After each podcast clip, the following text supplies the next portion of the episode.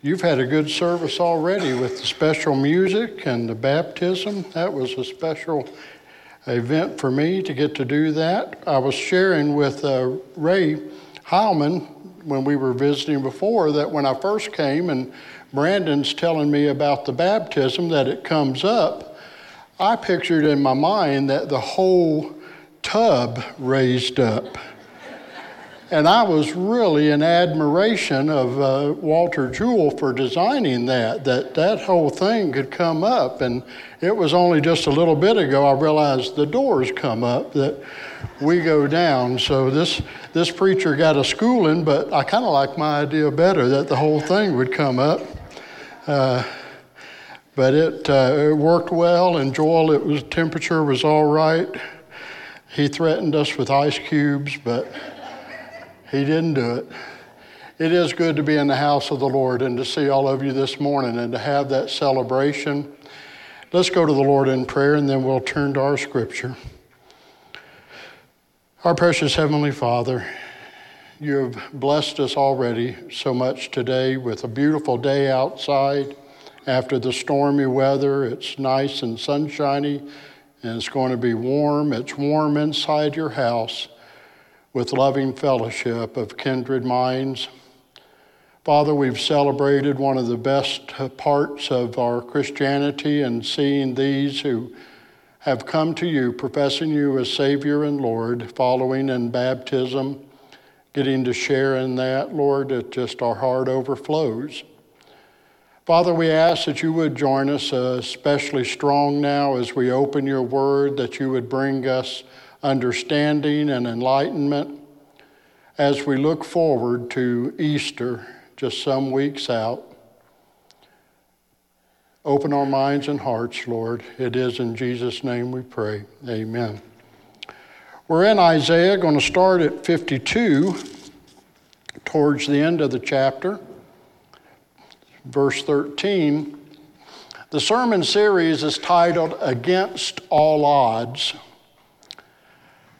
And when I think about my life before I became a Christian, it was against all odds that God would want to save this rascal.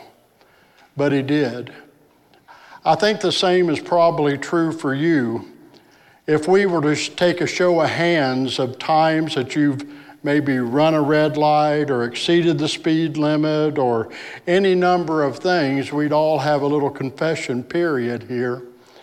And if we went to a judge with all those transgressions against us, they'd probably throw a slammer and throw the key away. And God, in His justice, and can do that. He has established that we are to be perfect people. We are to be completely righteous, but because of our sin nature, we don't do that.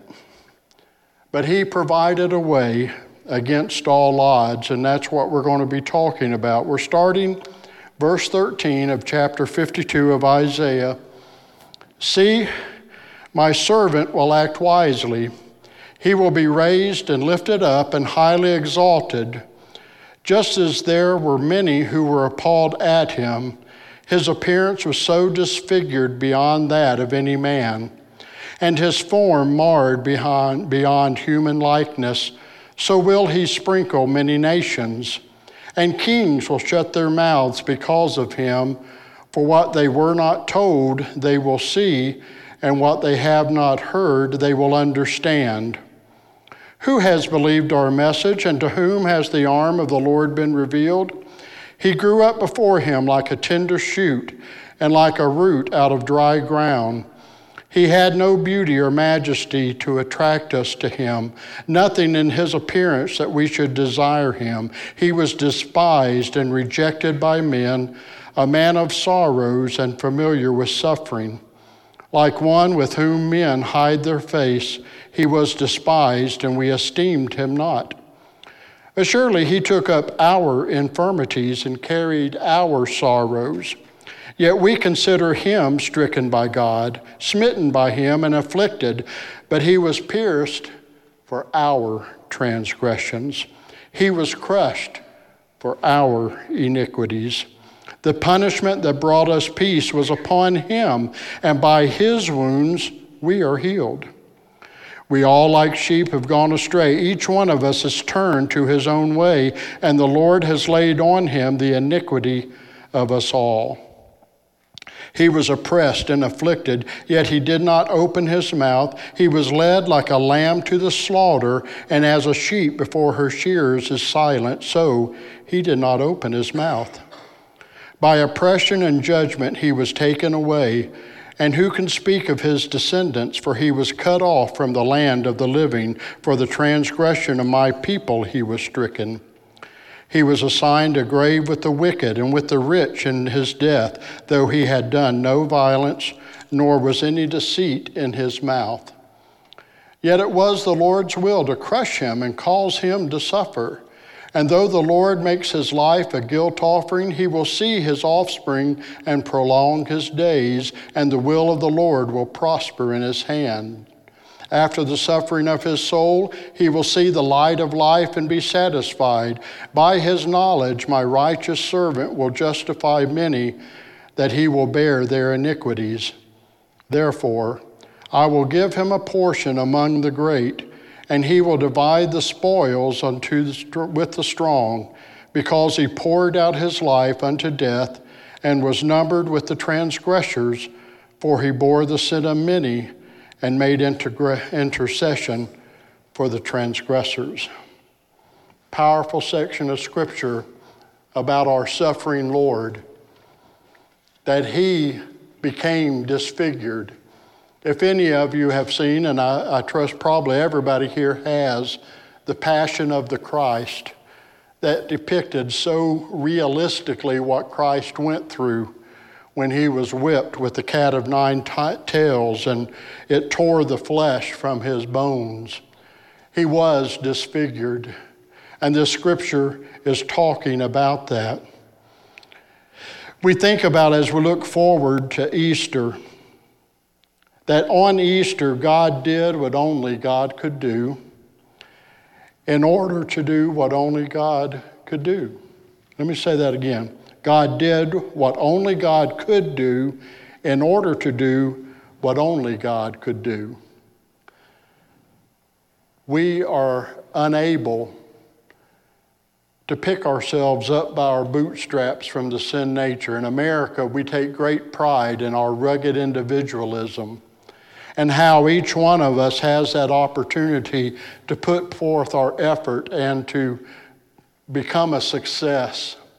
And we strive to do that as we walk with the Lord, as we try to do what He says. But like Paul, we keep finding ourselves doing that which we don't want to do, and what we want to do, we don't do. What a wretched mess am I, Paul said. And we can feel that way. So only God could do what He did do in saving us and bringing us to salvation. And he, to do that, he had to come as this suffering servant. God saw that we human beings were racking up sins. He had laid out the Ten Commandments to give us guidance.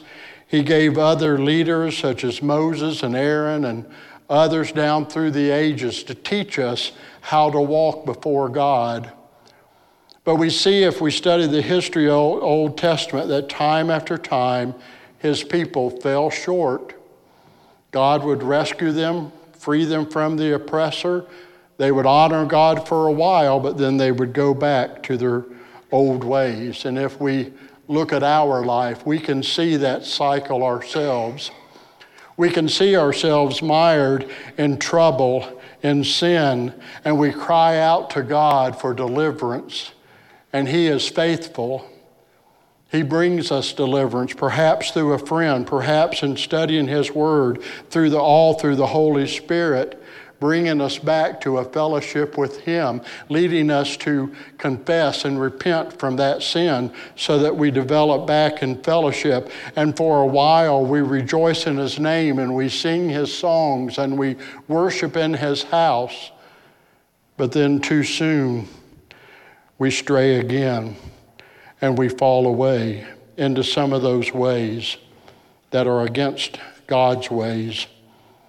And so we do have those charges against us, those penalties against us that have to be dealt with. But God sent Jesus Christ to pay that price. And that's the coming story of Easter. He took our punishment upon him, He took our death upon him so that we could have our slate cleaned, so that our sins could be whiter than snow. And we have that great promise we've talked about of God remembering our sins no more. And the wonderful thing is, is yes, we realize having done that, having believed in His Son, having received His forgiveness, that the next day we go out and commit another sin sometimes out of our willfulness, but sometimes out of our forgetfulness or just not paying attention. But nonetheless, it is against God's law. And it is a rejoicing that Jesus doesn't have to go back on the cross again. That was once and for all. When we fall over and over again, He doesn't have to come back and suffer that again. Jesus Christ, the God man, was able to take all the sins of mankind that had ever been committed from the time of Adam forward to all the people who were present during Jesus' day here on earth, to all of us who live until his return, the God man was able to take all of those sins upon himself and carry them to the cross. Is it any wonder that when he was on the cross, that the Father could not look on him? And that he felt abandoned by the Father because the Father cannot look on sin. And for that moment, he had our sin clothing him. And he felt that pain when he cried out, Father, my God, my God, why have you forsaken me? He was forsaken because of your sins, because he took them upon himself, but because he was the God man. When he died, when he gave up his breath, when he was placed in the tomb, there was things going on that we can't understand, we don't imagine, we can't even imagine. Jesus Christ carried those sins to the grave. And Paul writes later, and, and there's some references in Psalm, that when Christ descended into the pit, another word for death, that he led captives host in his train. The captives were the righteous people that lived before Jesus Christ, who, who tried to honor God with their lives and God knew them, but God could not look upon them because their sin was not atoned for. And so they were waiting in Sheol, in Abraham's bosom, in paradise for that day. And when Jesus Christ died on the cross, their sins being atoned for, he descended into the pit and he led the captives free to heaven. A glorious day. And that day was a once and for all thing. Jesus doesn't have to do that again. And so, we, as we sit here today and we think about the sins that we commit, just can be an errant thought, can be an attitude about someone, can be any number of things that is not how God would have us to live, that misses the mark of the calling of God. It's already forgiven. And so we can go to the Lord in the prayer. And in a some turn of play with semantics, we don't have to say, Lord, forgive me for this sin, because He has forgiven it. He has died on the cross for that. And so we can kneel before Him and say, Lord, thank you for my forgiveness. I turn from it. Help me not to go that way anymore. We can thank Him for His forgiveness because He did it once and for all. But in thinking of this, and I don't know if you've ever tried to think of the gospel account from a from a mindset. Many of you, most of you perhaps, grew up in the church having heard the stories of faith all your life. But if you can ever kind of detach yourself from that and think about the story, his story, the story of God, the story of Christ, from someone out there who doesn't know anything about Jesus, who hears that there is a supreme creator that made everything and set everything into motion. And as creator, as father, as judge, he said, This is how you must live to have fellowship, to have union with me, and to one day be with me in heaven. This way is perfect. You cannot make a mistake. You cannot fail. You cannot fall. Or if you do, you cannot be with me. But then, that not satisfying God because He wants fellowship with us. He wants that relationship with us knowing we could not do it ourselves, He made a way, a way that was designed in eternity before we were even thought of, a way that Jesus Christ would come and would take our sins upon Himself. And somehow, our minds try to wrap around how this one individual who took on the form of man and yet was God was able to take our sins upon him, and that his sacrificial, innocent death was able to pay the penalty for those sins. It's fantastic. It's a fantastic story, but it's a true story. And all of us sitting here today who have walked with our Lord and Savior, who have felt His touch in our lives, who have known His healing, who have known His provision, can testify to you it's real. And we also then have that glorious hope of one day when this body breathes at last, that we are ushered into the presence of Almighty God. And we like to personify heaven. We don't really know what it's going to be like. It's going to be better than we can think or imagine. But we do know that Jesus is there at the right hand of the throne of God as your advocate. To those of you who have called upon his name, who have bent the knee to him, who have given your soul over and your spirit to his mercies and grace, that he stands at the right hand of the Father, interceding on our behalf to the Father, saying, This is one of my brothers, Lord. This is one of my sisters, God. And they're able to enter the kingdom and have fellowship.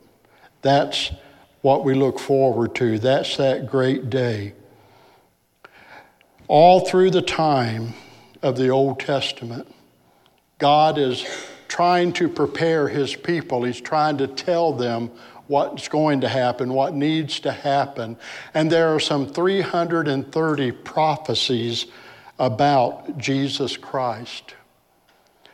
And the Bible sets a stipulation that if there's a seer, if there's someone who foretells the future, wants to be uh, acknowledged as sure and true as they have to be right 100% of the time. If you miss one prediction, one prophecy, then you're not a prophet of God.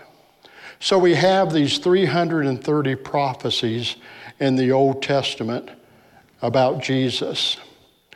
And as mathematicians like to do, one of them set out to try to see what the probability is.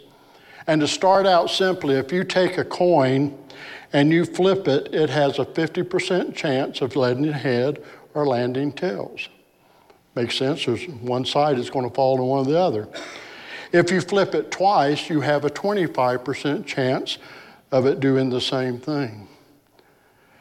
When you get into the numbers, if you get into five predictions or 12 predictions, what kind of percentage would that be? And what would it be to correctly predict 330?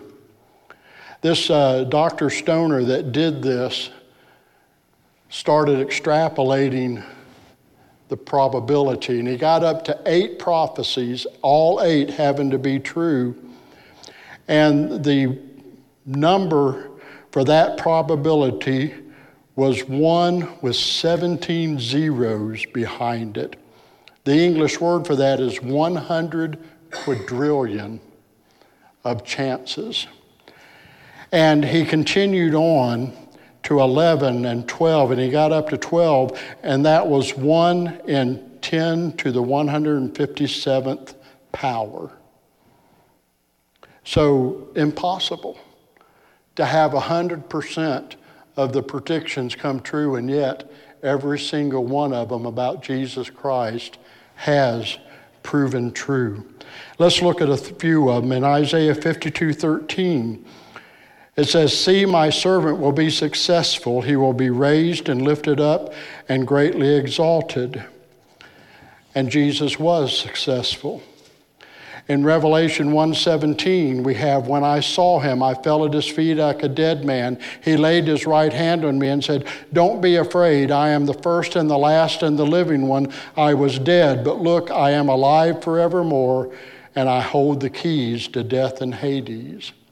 Jesus Christ was successful in the work that he came to do for you and I. He was successful.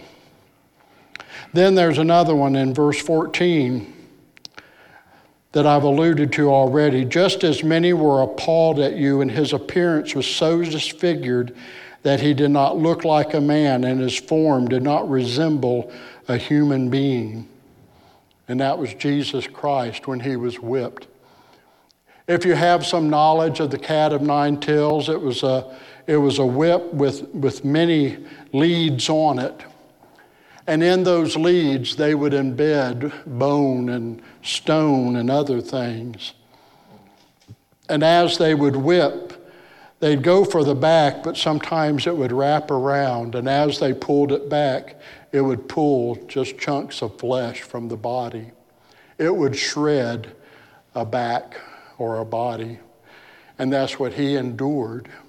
He was disfigured. He was uh, ugly to look upon. It, it was discombobulating.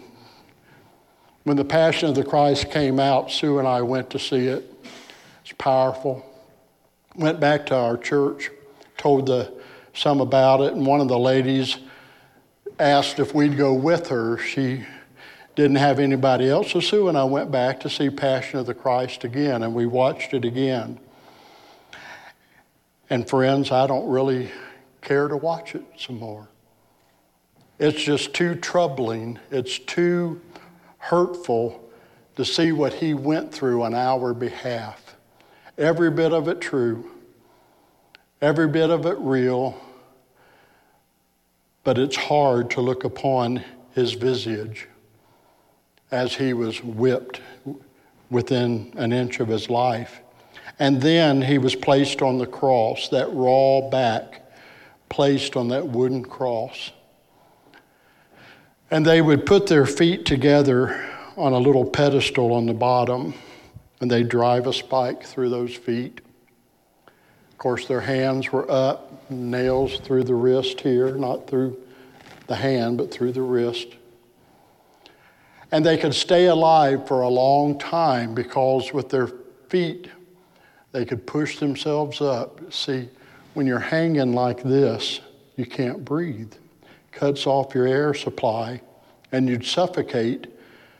But the desire to survive would cause to push up, rubbing that raw back on the raw wood so that you could catch a breath only to sink back down again. And the human body can do that for hours at a time and prolong the life. And that is why the scripture tells us the Roman soldiers, after a period of time, would come along and break the legs of those crucified so that it was an act of mercy. Because with their legs broken, they couldn't push themselves up anymore for a gasp of air, and they eventually would suffocate and die. But when they came to Jesus, he had already given up his spirit. They did not have to break his legs. He was the perfect, unblemished lamb that was prophesied. He gave up his spirit and he descended against all odds what the mighty God did for us. So, what are the odds that that could happen? They're tremendous. But God did that. He set that in place millennia ago because He wants you to have a relationship with Him. You see, when He created the garden and He placed Adam there and then He gave Adam Eve, God used to come and they would walk in the garden. Remember that old song? I come to the garden alone while the dew is still on the lilies. They were able to walk with God and talk with Him without any conscience, without any guilt, just freely to be able to commune with the Creator. And then when they fell, that was broken. God couldn't be in the presence of sin. He had to cast them from the garden. But ever since that time, God's been working to restore you to that level of fellowship of walking in the garden with Him. And as you receive Him and as you're baptized, as we saw today, that relationship is brought back in full force. He, he washes away the sin. He remembers it no more. It is as if it didn't happen. That's the justification, just as if I'd never sinned. And when you get to be in that place, you can talk to Him freely. There's nothing in between. You know, I had a great relationship with my dad. We spent a lot of time sailing or doing different things together. Believe it or not, I disobey him from time to time. And when I did, I was timid to come into his presence. I was timid to talk to him. One, I, I would fear that he'd known what I had done, or I'd blurted out, or, or somehow. But when I disobeyed his rules, it created a wall in our relationship. But when I'd confess to him, when I'd tell him what I'd done, when he'd do discipline, our relationship was restored. And we could go sailing again or work on the car whatever it was we were doing. That's the way it is with your Heavenly Father. When you accept Christ as Savior, there's nothing in between. You have full access to Him and He to you, and He's ready to talk with you, to bless you, to lead you, to guide you. And then when that time comes in your day that you violate one of His laws, and it places that barrier in that relationship, all you need to do is take that time, say, I did it again, Lord. Thank you for your forgiveness. Teach me how to turn from that sin and walk with you more closely each day, and that relationship's restored as if it never, the sin never happened. That's against all odds that, that a heavenly Father, a creator being, would not choose to keep you down, to keep you in guilt, to keep you suffering from the relationship schism between you, but who laid down his life just so y'all could be friends. And that's what He's waiting for today.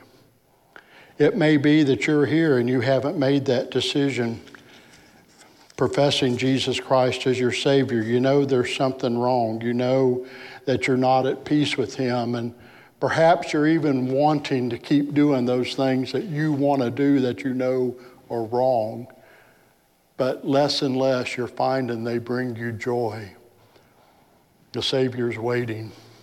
It may be as a Christian that you've accepted Christ, you believe in Him as a Messiah, you know that He died for your sins, and you're going to be with Him one day, but you still just have this little thing you can't let go of. And in the night that comes to mind, and God reminds you that He needs you to let that go, that's what today is for. That's what now is for to accept Him as your Savior, to confess to Him what's standing in the way, to repent and develop into that full fellowship. We here at Campbellsburg Baptist Church want to be a family that supports you and helps you in that walk with God. And so we, we offer ourselves not as perfect, but as a loving family to embrace you to help you grow. So we invite you to come to do that. Mark's going to come now and lead us in our song, closing song. Have you been to Calvary? Have you been to that place once in your life where you've said, Lord, I accept you as Lord. I accept your forgiveness. I accept your cleansing. And Christians, have you come to that place today to say, Father, I've I've failed again. Thank you for your forgiveness. Pick me up, empower me to go on. Let's stand and sing. Have you been to Calvary? 324.